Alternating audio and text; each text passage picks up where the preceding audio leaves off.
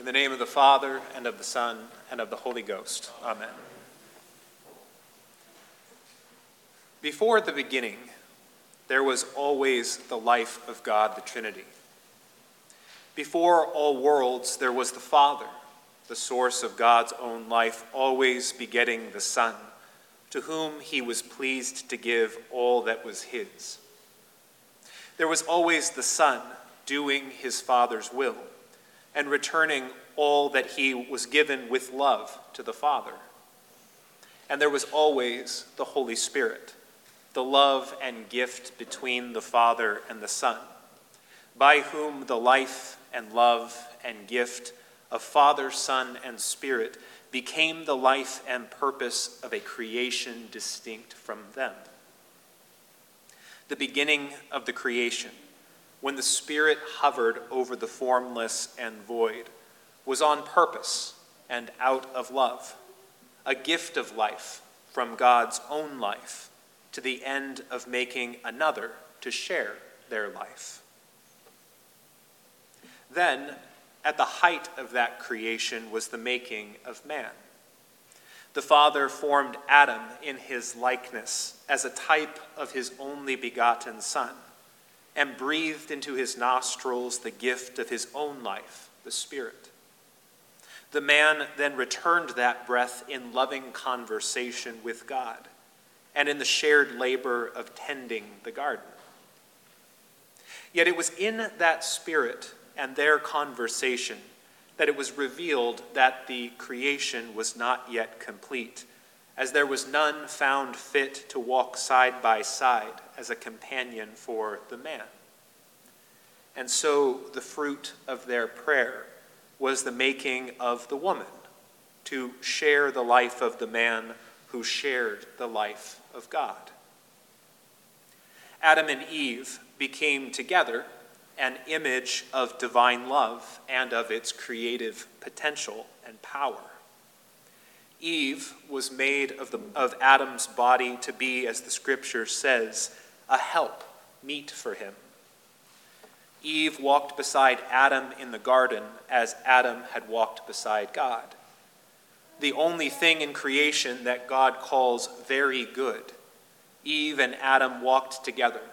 Their going alongside became the first image of what it means for God to be the helper, the paraclete which means the one called to the side of.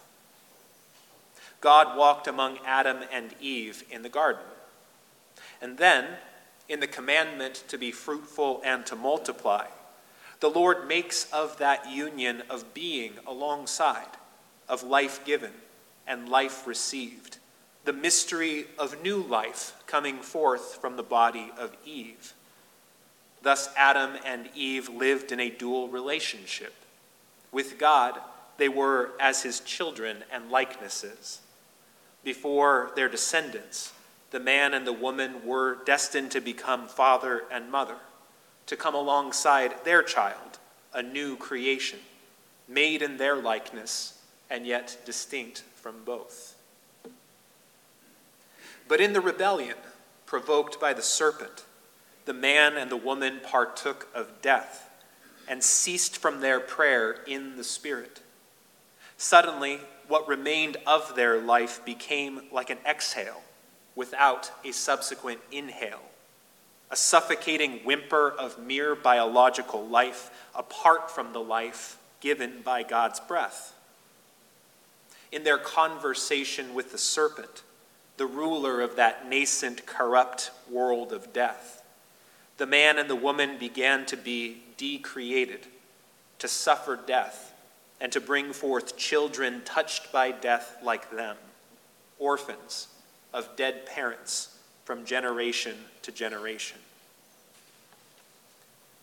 Yet God was merciful to them, and through the death of the creatures subjected to them, made a way for their naked shame of exile to be clothed. They might still stand as the likenesses of God before creation, though they would always bear the blood and flesh and fire of sacrifice that clung to them as the reminder of the costliness of life lost. the mark of their ruptured faithfulness. The burnt offering which opened the priestly book of Leviticus would be the thing that would trade life for life. As the theologian Scott Hahn observes, the burnt sacrifice would be the closest humanity could get to symbolizing the loving giving and receiving of God. It would prop up what remained possible in their prayers before God and be a daily return to humility in these mementos to the loving obedience the first parents failed to offer and the loss of garden fellowship with the Lord who first loved them and gave them everything.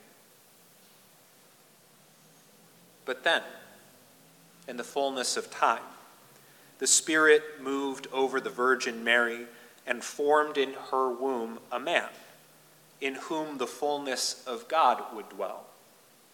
Jesus, the eternally begotten Son. As woman was made by God from the body of man, so now man was made again by God from the body of woman.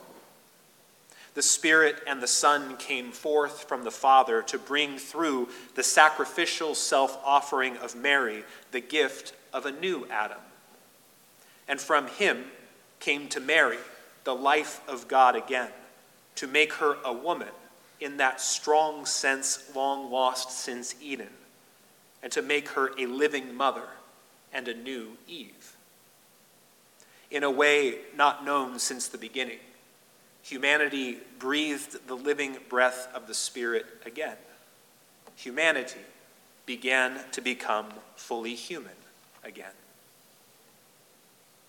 And from that new Adam, when he had accomplished in his passion the atonement for sin through his self offering sacrifice, and had defeated death by his death and resurrection, he restored the life and fellowship of Eden to all who believe in him, who love him, and who keep his commandments. He opened to us again the life of prayer, of man and woman receiving and giving the breath of God in a common life of love, of walking in the way of that life and experiencing the fullness of that love. By his incarnation, he became Emmanuel, God with us. At his ascension, he remained Emmanuel, as he said, Lo, I am with you always. He came to make God's home with us, and then he went to make our home with God. On Pentecost, as the Spirit moved over the Virgin Mary to bring about the incarnation.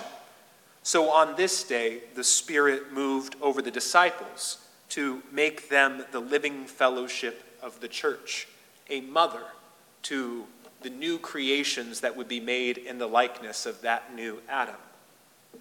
That new Adam's body on earth, in which we begin to live with him as in heaven as he said to his disciples, quote, In my Father's house are many mansions.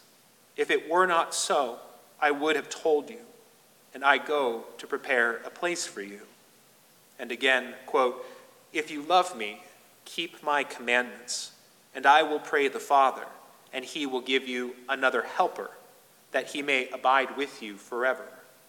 The Spirit of truth, whom the world cannot receive, because it neither sees him nor knows him but you know him, for he dwells with you and will be in you. I will not leave you orphans. I will come to you. A little while longer, and the world will see me no more, but you will see me. Because I live, you will live also. At that day, you will know that I am in my Father, and you in me, and I in you. As the Spirit moved within Mary to incarnate the Son, so now the Spirit comes to make the ascended Christ present within us. The Father has sent the Spirit in this way to inaugurate his new creation and to make us fully human again. Because God has come alongside us, we can at last return to walking side by side with God. The Son has gone to make a place for us with God in his glorious body, which is always the place of God with us. All that the Father and the Son have, they now give through the Spirit and through the church, our mother, to us as men and women who have been born again, that we may be made alive. The world, meanwhile, is breathing out its last. The breath we breathe now is the breath of God's own life and love. It is the breath of prayer that we now receive and offer as a reasonable, holy, and living sacrifice to God. As the burning bush on Mount Sinai in the face of Moses, the fire of burnt offering now enkindles us as a sign without consuming or destroying us. As we breathe out the breath of this world, we begin to breathe in the air of paradise. As we expire here, we can be inspired in the same moment. We can be moved to walk again with God in Eden and to participate in his paschal sacrifice that overcomes the exile of sin and even our last great enemy, death. To observe Pentecost as a Christian is to receive the healing of that which tore us from the integrity of life in the love of God. It is to be given power from on high to become the gospel of peace, the gospel and good news of that reunion to all people. In the remainder of the church year, we will be led into the knowledge and practice of what it means to be the living sacrifices of God, the family of God the Father, and the living reminders of the eternal gospel. But now, before all knowledge and practice, we must be remade ourselves by the Spirit to be the place in this world where God is pleased to dwell, and thus the place where he can be found by those most in need of his salvation. For as Jesus said, If anyone loves me, he will keep my word, and my Father will love him, and we will come to him, and we will make our home with him. In the name of the Father, and of the Son, and of the Holy Ghost. Amen.